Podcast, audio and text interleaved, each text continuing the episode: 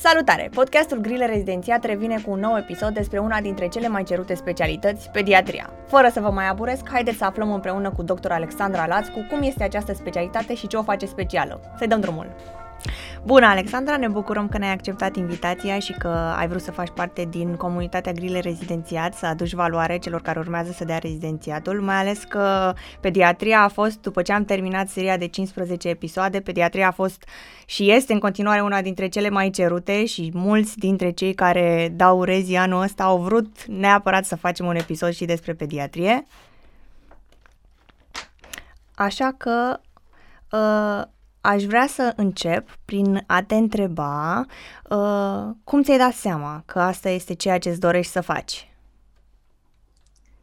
Da, păi uh, n-am început uh, medicina neapărat cu gândul acesta de a fi medic pediatru. Am început uh, medicina cu gândul de a-mi alege o specialitate chirurgicală, visam la chirurgie plastică dar uh, între timp mi-am dat seama că nu îmi place latura aceasta chirurgicală și într-un uh, stagiu Erasmus în care am făcut uh, și uh, pediatria, acolo mi-am dat seama că era secția pe care mă simțeam uh, cel mai bine. Am întâlnit uh, genul de medici care uh, m-au inspirat și am avut uh, momentul acela în care am zis vreau să fiu uh, ca și medicul acesta. Și cumva după ce eram hotărâtă să aleg pediatria, parcă nicio altă specialitate nu mai uh, atrăgea atenția și când m-am dus la după, rezi, după examenul de rezi, nici nu aveam în cap altceva decât pedi și trebuia neapărat să prind uh, un loc de pedi. Și așa a fost. Deci pentru tine a contat foarte mult uh, faptul că ai avut un mentor, o, o persoană... Da, niște medici care cumva m-au inspirat și mi-au uh, insuflat uh, senzația aia de vreau să fiu și eu uh, așa. Ce calități aveau acești oameni de te-au determinat să-ți alegi pediatria? Um, erau niște medici interesanți, în sensul că eu am făcut uh, stagiul pe uh, oncologie pediatrică și uh, boli infecțioase pediatrice și uh, ambii medici cu care am lucrat erau niște medici uh, destul de sobri, exigenți, dar uh, bine, exigenți în sensul ăla bun, că erau foarte minuțioși și totul trebuia să meargă strună. Uh, dar uh, în momentul în care intrau în uh, salonul pacienților, parcă se schimbau așa 180 de grade, erau super drăguți, se jucau cu copii, comunicau foarte frumos cu mamele și uh, asta a fost, uh, nu știu, senzația care mi-au lăsat-o că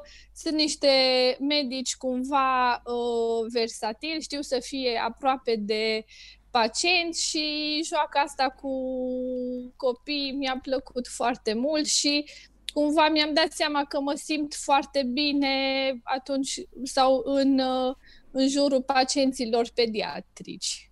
Am înțeles.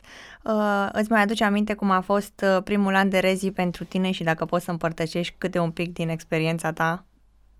Da, păi uh, cred că primul an de rezidențiat, uh, ca și pentru toată lumea, este un an cu foarte multe necunoscute, în care trebuie să uh, înveți multe lucruri noi.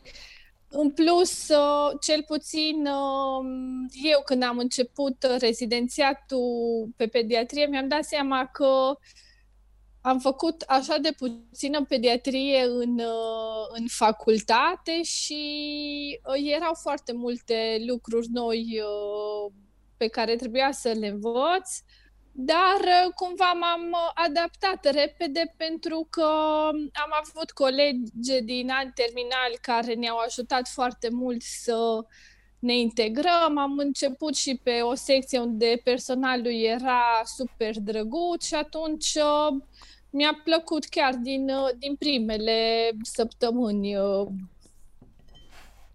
când am început uh, pediatria. Cam cum arăta o zi din viața ta ca și program de lucru? Da, cu programul de lucru e o poveste amuzantă pentru că eu um, până să încep rezidențiatul nu mi-a pus niciodată întrebarea care e programul de lucru al medicilor rezidenți și lucram pe secția de oncologie pediatrică, unde tot timpul trebuia să stăm mai mult, plecam poate pe la 4, 5, 6 și întotdeauna când ajungeam la vestiar, nu mai era nimeni.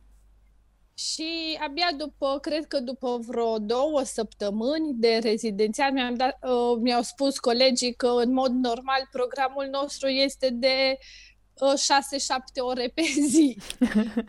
No, dar uh, în general, ca și rezident, cam acesta e programul zilnic, uh, cam șapte ore pe zi, unele secții unde e nevoie să stai mai mult să lucrezi, uh, poate se prelungesc cu două, trei ore, dar și dacă mă întrebi așa ca și program de lucru, cam ce activități uh, uh, aveam într-o zi obișnuită de rezidențiat, în prima parte a zilei uh, vedeam dacă ave, uh, avem pacienți noi și ne, familiariza, ne familiarizam puțin cu cazul respectiv.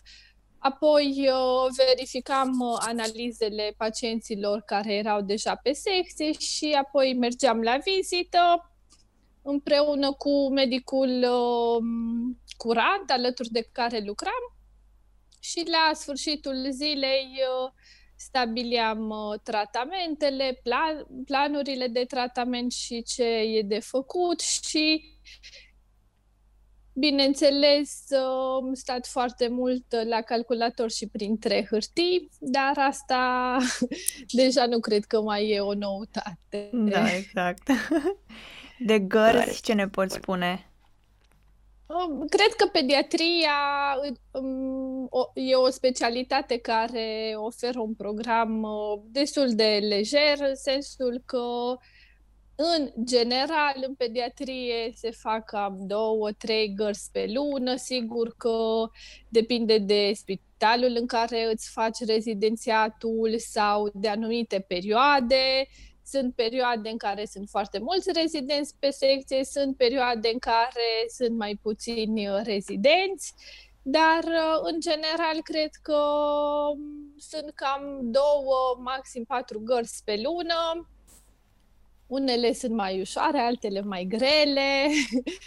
Începi prin a face gărzi, nu știu, linia a patra, trei, a doua și după aia și linia întâi, dar uh, mie întotdeauna mi-au plăcut gărzile și nu mi-au plăcut gărzile în care nu se întâmpla nimic, pentru că aveam impresia că stau degeaba la spital și nu văd nimic în ziua respectivă, dar uh,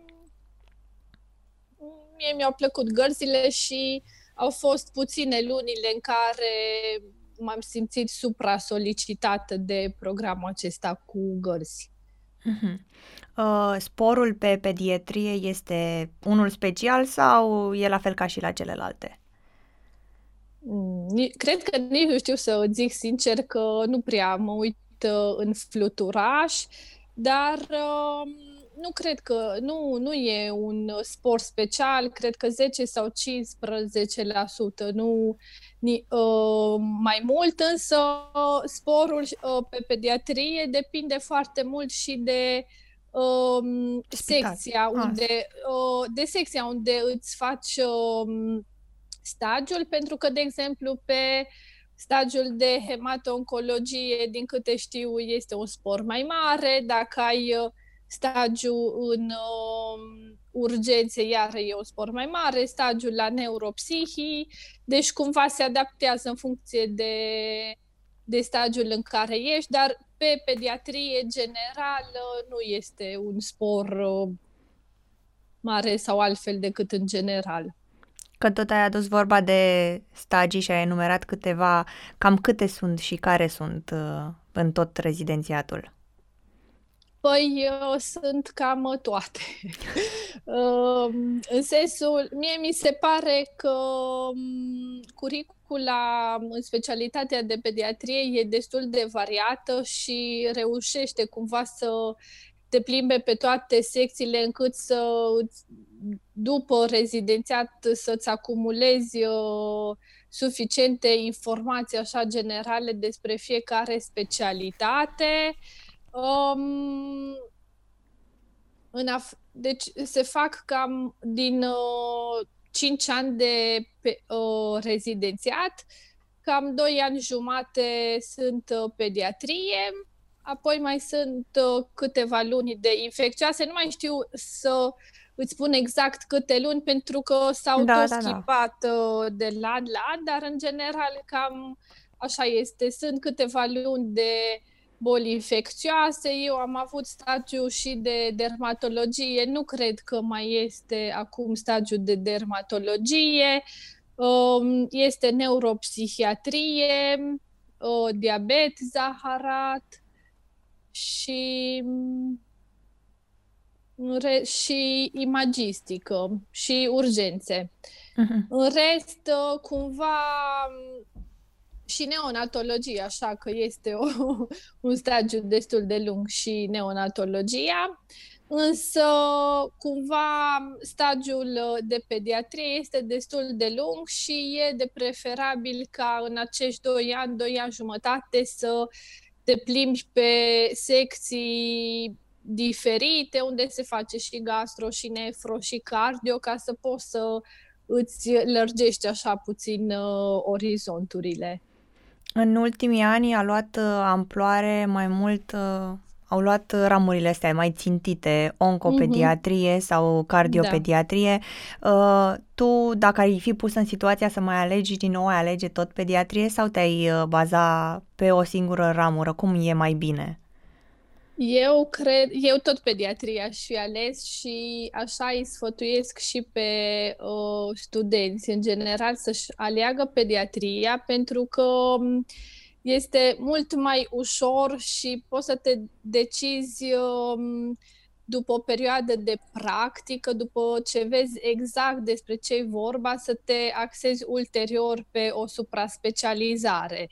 Pentru că dacă începi uh, rezidențiatul pe o supra-specializare pediatrică, din punctul meu de vedere, uh, consider că îți îngrădești cumva orizontul și posibilitățile tale sunt mai uh, limitate după ce termin specialitatea. Nu știu exact cum um, e după ce, pentru că supra-specializările s-au introdus, uh, cred că de vreo 2-3 ani și nu știu exact uh, care sunt posibilitățile lor de angajare după ce termină, pentru că, de exemplu, de cele mai multe ori se scot uh, posturi de pediatrie generală. Nu știu dacă cei care termină pe specialitățile acestea mici pot să se înscrie la posturile de pedi generală. Uh-huh. Știi cumva, cumva cred că e, e mai bine pentru că după ce faci stagiu, de exemplu, rezidențiatul de uh, pediatrie generală, durează doar 2 ani dacă vrei să te supra-specializezi pe nefronco sau o altă specialitate. Uh, că tot ziserăm de supra-specializări și voiam să te întreb fix asta, bine că ai răspuns. Uh-huh. Se, există și competențe care sunt compatibile cu pediatria? Uh, da, cel de imagistică, de ecografie, pentru că în pedi se face foarte mult uh, ecografie, de la ecografie transfontanelară, abdominală, cardiacă. acestea sunt competențele care uh, merg cumva cu specialitatea de pedi. Mai de mult erau, înainte să fie supra-specializările, erau competențe de hemat-onco, acum, din câte știu, nu mai, uh, nu mai sunt, e doar partea asta de imagistică ca și după experiența ta, uh, ai zice că această specialitate îți permite să ai și o viață personală, să-ți creezi o familie sau e mai mult uh, stresant și n-ai timp?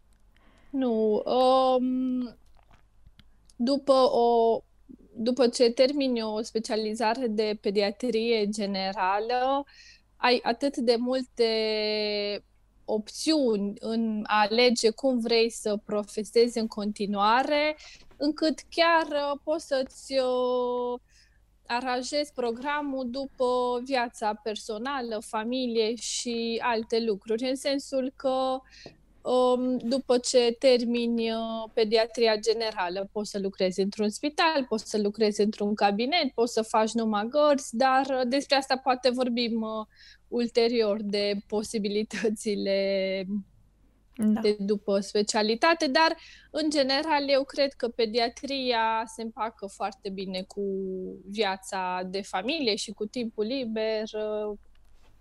Bun. E ok. Păi ia să trecem la lucruri mai uh, interesante un pic. După toată experiența ta, care crezi tu sau care zici că sunt provocările acestei specialități și minusurile? Provocările. Um, cred că este o specialitate care îți uh, solicită foarte mult abilitățile de comunicare și mm, asta vedem încă din uh, primele săptămâni de rezidențiat, pentru că este mult mai uh, dificil să comunici cu niște părinți anxioși sau cu niște părinți revendicativi ceea ce în um, specialitățile de adulți poate nu se întâmplă la fel de frecvent. Um, alte um, lucruri uh, sunt, cum, de exemplu, și impactul emoțional. Um, sunt uh, situații în care copii absolut sănătoși dezvoltă o anumită patologie acută cu agravare sau chiar deces în câteva zile și uh, cumva aici cred că impactul emoțional uh, în această specialitate este uh, ceva mai mare decât uh, în alte specialități. Iar ca și minusuri, nu știu dacă mie mi se pare o, adică mie îmi place meseria pe care o fac și probabil că deja ignor anumite minusuri sau uh, lucruri din specialitatea asta care nu sunt atât de grozave, dar nu cred că sunt prea multe minusuri. Consider că trebuie neapărat să-ți placă copiii ca să te descurci în pediatrie? Nu neapărat, adică asta zic așa din uh, ce văd uh, în exterior, că um, sunt și medici care sunt uh, extrem de sobri și um, ai impresia că parcă n-au, nu știu, n-au văzut un copil în viața lor, dar uh, sunt cunoscuți totuși în comunitate ca fiind cel mai bun doctor uh, pe, nu știu, pe chirurgie pediatrică sau pe gastropediatrică. Deci, cumva, ă, percepția părinților e un pic diferită de ceea ce ne imaginăm noi și sunt unii părinți care consideră că dacă medicul respectiv le-a rezolvat ă, problema, e cel mai important lucru. Și cred că pe parcurs cumva îndrăgești să lucrezi cu copiii. Super. Uh, ai ceva sfaturi despre cum uh, navighezi mai bine comunicarea cu pacienții? Hmm. Uh, păi, sfaturile mm, nici nu știu ce să zic. Trebuie să ai uh, alături de tine niște medici de la care să înveți, în primul rând, să fie buni uh, comunicatori și, bineînțeles, că trebuie să, să treci și prin uh, experiențe alături de medici care nu comunică bine cu pacientul și așa poți să-ți dai seama um, care sunt uh, plusurile și minusurile în comunicarea cu pacientul, dar um, bineînțeles că în comunicarea cu pacientul pediatric trebuie să avem foarte multă răbdare. Uh, părinții au nevoie de multă empatie, să le ascultăm problemele, să îi asigurăm că le înțelegem problemele și starea lor emoțională, dacă sunt uh, supărați, revendicativi sau uh, au uh, anumite probleme și um, trebuie să explicăm mult, mult. Atât la copil cât și uh, părinților trebuie să le, expli- uh, să le vorbim foarte uh, clar, într-un limbaj uh, adecvat um, nivelului uh, lor de cunoștințe. Deci, cumva, comunicarea trebuie să se desfășoare la un nivel foarte basic, cu foarte multă empatie și răbdare centrată pe pacient și pe părinte, pentru că asta e cumva o particularitate a acestei uh, specialități, pentru că întotdeauna avem uh, cam doi uh, pacienți la pachet, uh, copilul și părintele. Cum uh, abordezi situația în care părinții vin cu mult prea multe informații de pe internet și uh, nu țin cont de sfatul medicului când ajung la spital? Um, încerc prima dată să înțeleg de ce, n-au, uh, de ce nu au ținut cont de anumite sfaturi. Încerc să văd uh, de unde se informează, dacă au niște surse um, avizate de informare și um, la acest gen de pacienți trebuie să le oferi mai multe uh, informații, mai multe explicații adaptate la nivelul lor de cunoștințe. Dar um, aici cred că în categoria asta intră părinții aitiști care cred că totul funcționează așa cum scrie la carte, știi? Adică um, vin și dau un exemplu banal, nu știu, o rujeolă, un copil cu rujeolă și părintele zice, da, da, copilul meu n-a făcut febră, n-are cum să fie rujeolă. Nu e totul ca la carte și atunci uh, astea sunt lucrurile pe care părinții care se informează foarte mult de pe internet, de multe ori nu le înțeleg, e că în medicină lucrurile nu sunt exact ca la carte și în ultima vreme sunt uh, uh, tot mai uh, diferite față de ceea ce cunoaștem noi din cărți. Mm-hmm. Mă gândesc că probabil uh, viitorii rezidenți se vor întâlni și cu situația în care poate părinții nu, vo- nu sunt de acord cu recomandările de tratament ale medicului, deși copilul are nevoie de îngrijire. Cum ar trebui abordată această situație? Uh, din nou, iar trebuie să vedem de ce nu sunt de acord uh, părinții cu tratamentul respectiv. Au niște preconcepții legate de anumite tratamente, de uh, antibiotice sau uh, consideră că e dificil să administreze tratamentul, pentru că asta contează foarte mult în uh, recomandările pacientului pediatric, uh, aderența la tratament și trebuie să vedem uh, este un părinte care preferă tratamentele naturiste. De exemplu, dacă um, sunt câteva lucruri destul de uh, basic în care trebuie administrat antibioticul și atunci uh, noi trebuie să le spunem părinților dacă refuză. Există riscul de complicații, dacă nu faceți tratamentul, este posibil să ajungeți la spital, la internare și, în general, uh, pacienții când aud de spital și internare, cam fac orice, numai să nu ajung acolo.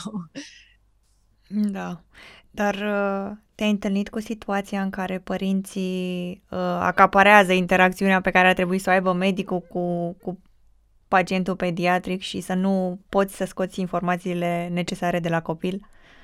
Um, rare ori, pentru că, în general, uh, în pediatrie ne întâlnim uh, predominant cu o categorie de vârstă cumva așa între 1 și 6 ani, rare ori uh, peste vârsta aceasta, mai mult pe poate la oncologie sau pe alte patologii, pacienți cu boli cronice.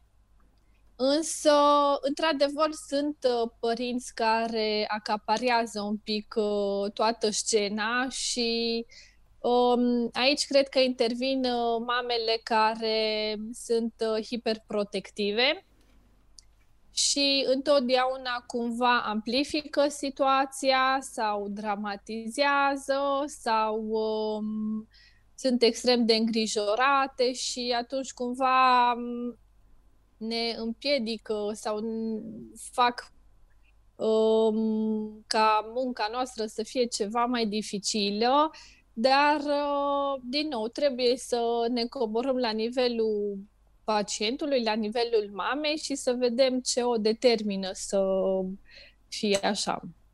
Care zice că sunt cele mai frecvente patologii de pe secția de pediatrie?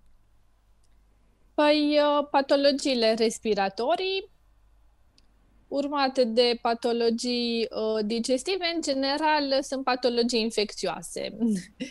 și uh, partea asta de respirator digestiv uh, urinar și, bineînțeles, uh, sunt și boli cronice, de la diabete zaharat până la pato- și patologiile oncologice.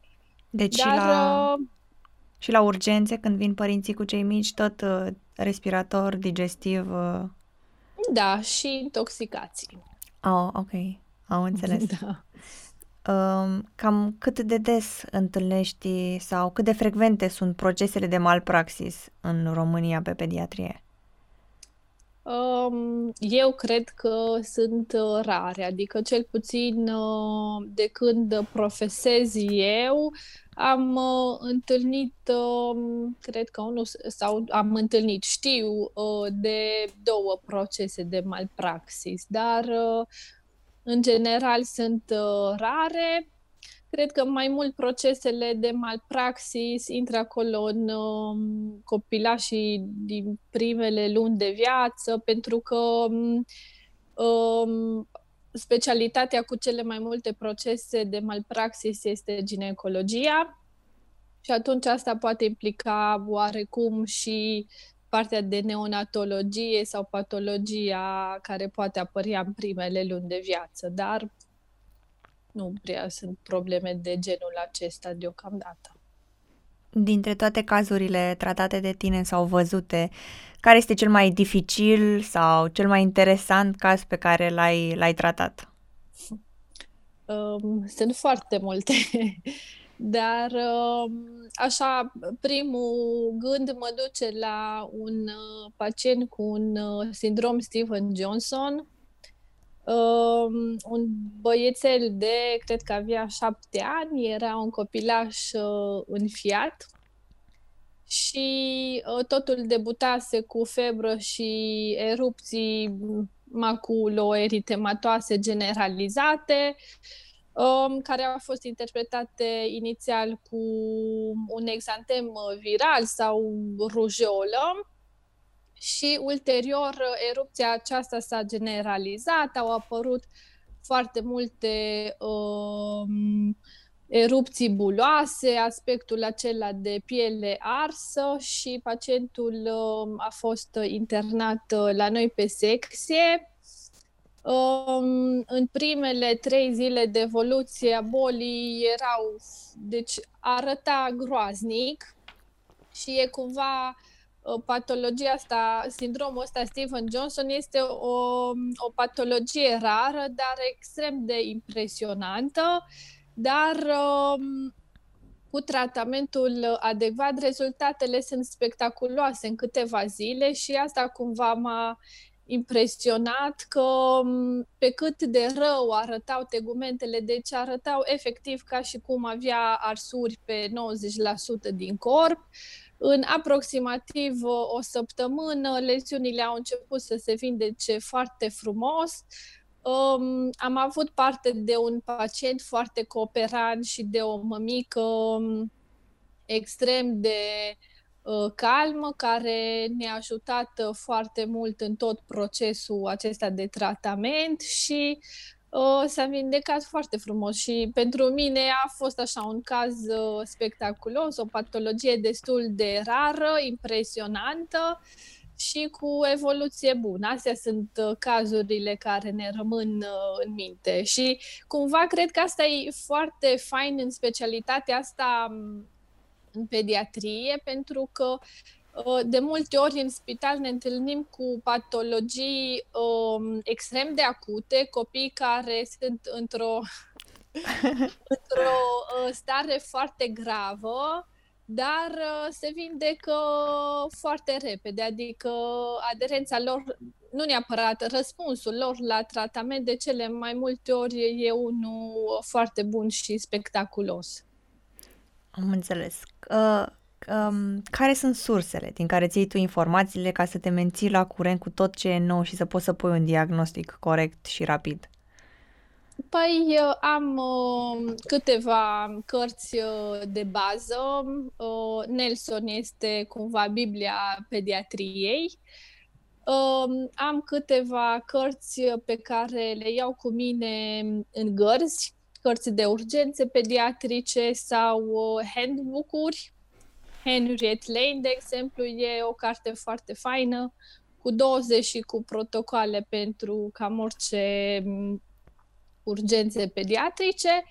Și uh, în momentul în care vreau să citesc uh, noutăți, scriu pe Google, nu știu, bronșiolită, guidelines 2020 um, și caut pe site-uri de specialitate de la asociații de pediatrie din Franța, Anglia, America.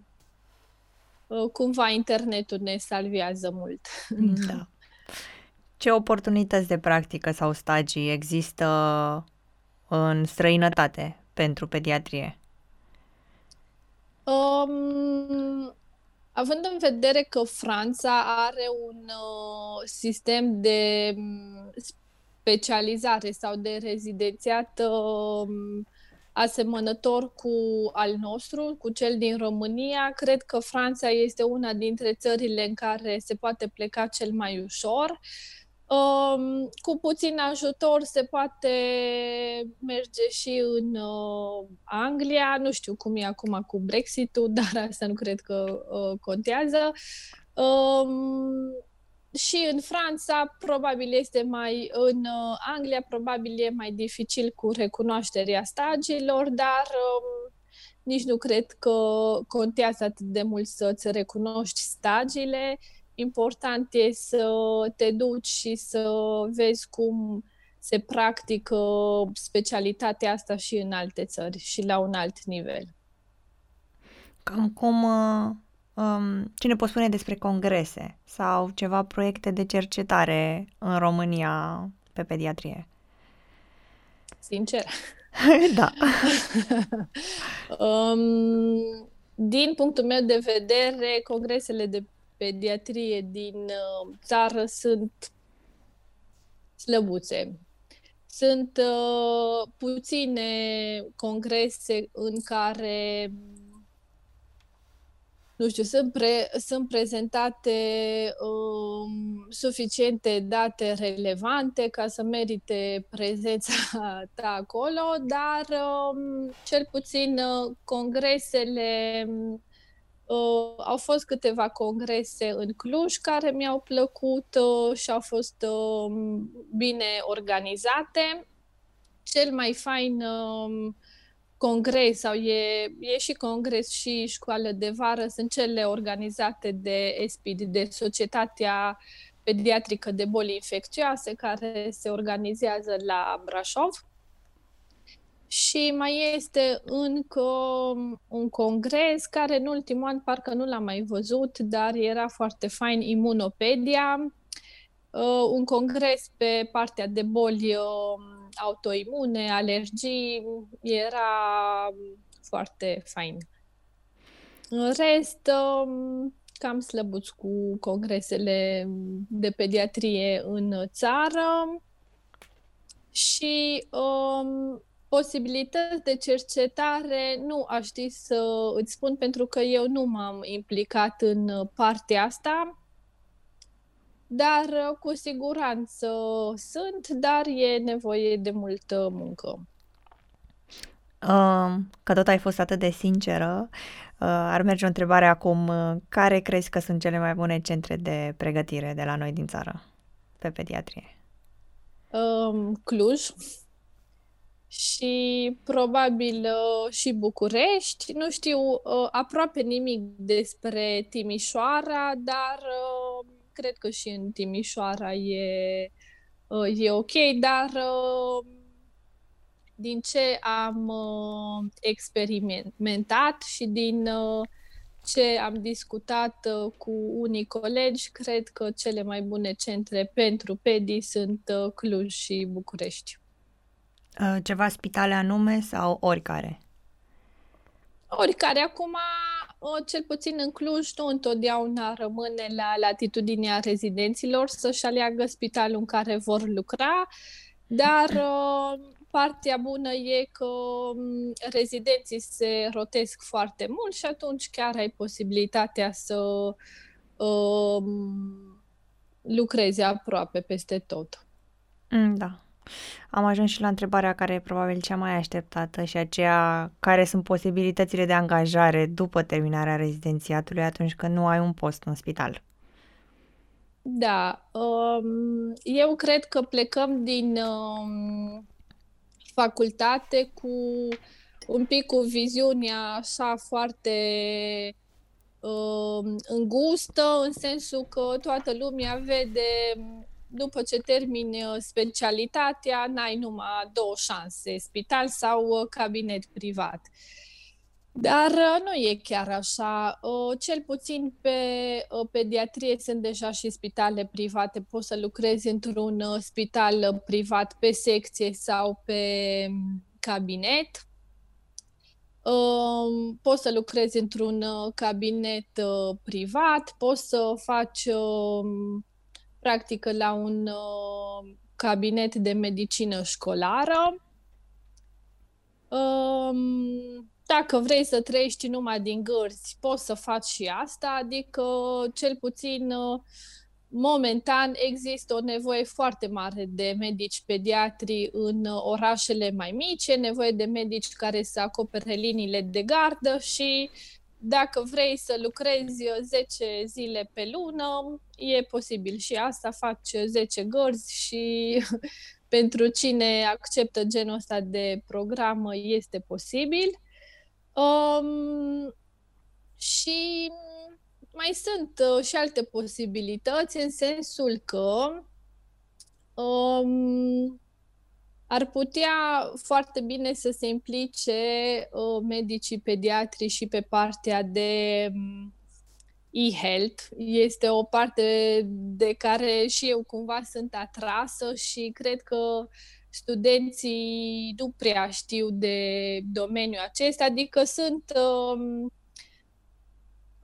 pot să dezvolte o aplicație, o platformă, un program de cercetare pentru anumite medicamente sau după ce au făcut specialitatea de pedi pot să identifice o nevoie. De exemplu, uh, pacienții pediatrici uh, nu știu ce să mănânce. Hai să facem o aplicație ca să le ușurăm pacienților toată treaba asta cu meniu. Deci sunt, uh, sunt uh, mai multe posibilități. Acum, dacă vorbim de partea de online, dacă este o persoană care e uh, extrem de dedicată, poate să facă cursuri online pentru părinți, uh, să scrie articole, să își facă un blog, pentru că trebuie să discutăm și de lucrurile acestea, pentru că, din punctul meu de vedere, este extrem de important ca medicii să se implice și în activitatea asta de educație online. De exemplu, eu ca și pediatru am făcut și un curs de alăptare și de educație prenatală. Am avut o perioadă în care am ținut cursuri pentru părinți și a fost foarte fain. Adică sunt foarte multe posibilități, cel puțin pe specialitatea asta de pedi. Și crezi că uh, cresc posibilitățile cu atât mai mult dacă ți îți faci o supra-specializare și ți alegi, de exemplu, dermatopediatrică sau pneumopediatrică, nu? Păi, uh, da și nu, în sensul că uh, în momentul în care alegi să faci o supra-specializare, înseamnă oarecum că vrei să te ocupi predominant de pacienții cu patologiile respective. Și atunci asta înseamnă mai mult um, că o să lucrezi într-un spital care se ocupă de partea asta sau în privat, nu prea văd sensul.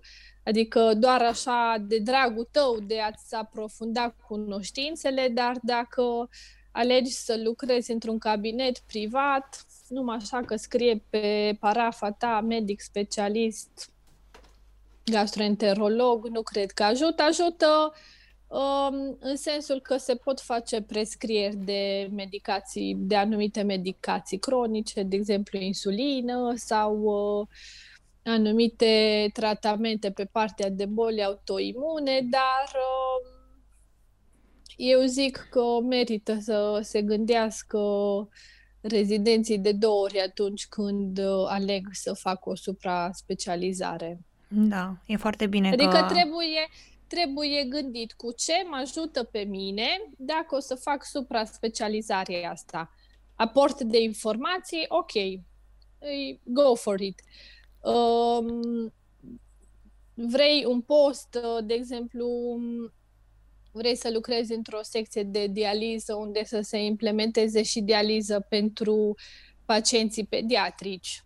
Super, faci uh, supra-specializare de nefropedii.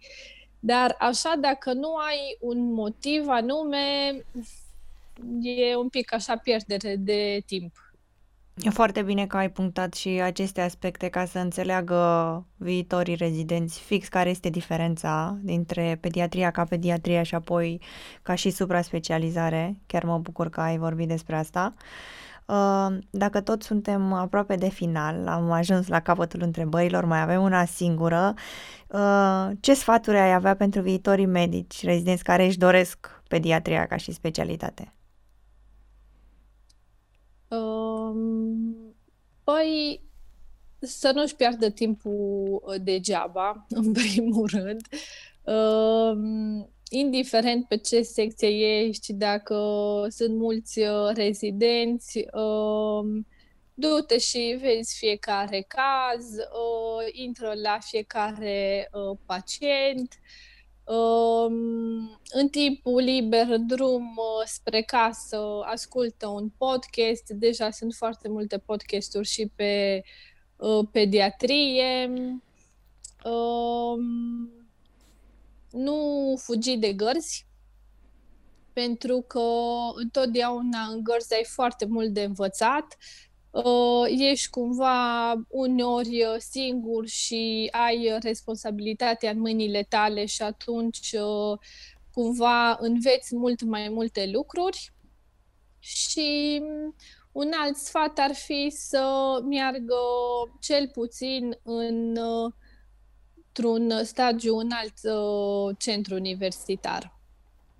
Pentru că um, merită uneori să pleci din bula ta de perfecțiune și să mergi să descoperi cum se desfășoară lucrurile și în altă parte și uh, învățați să mergeți acasă și să vă uitați și să citiți ghiduri, indiferent de simptome sau de patologii pentru și nu aveți niciodată încredere în ce vă zice un medic. Adică dacă un medic îți zice îmbroșolită, dăm aerosol cu flixotide, scrie acolo în, uh, în tratament, tu te duci acasă și te uiți. Ce zice ghidul? Așa? Oare așa trebuie? E bine? A doua zi te duci și întrebi medicul. Deci trebuie mm, studiat. Super. Păi uh, am ajuns la final și vrem să-ți mulțumim că ne-ai acceptat invitația. A fost uh, o discuție foarte educativă și se vede că ți se potrivește foarte bine meseria pe care ți-ai ales-o. Ai o voce calmă și multă răbdare și vreau să te felicit. E, mi-a plăcut foarte mult să vorbim și ne așteptăm ca poate pe viitor să mai colaborăm și pentru alte proiecte. Sigur, cu mare drag eu vă mulțumesc pentru invitație și sper că informațiile pe care vi le-am uh, oferit sunt cât mai uh, relevante pentru urmăritorii voștri. Mulțumim! O seară plăcută! Pa, pa! pa, pa.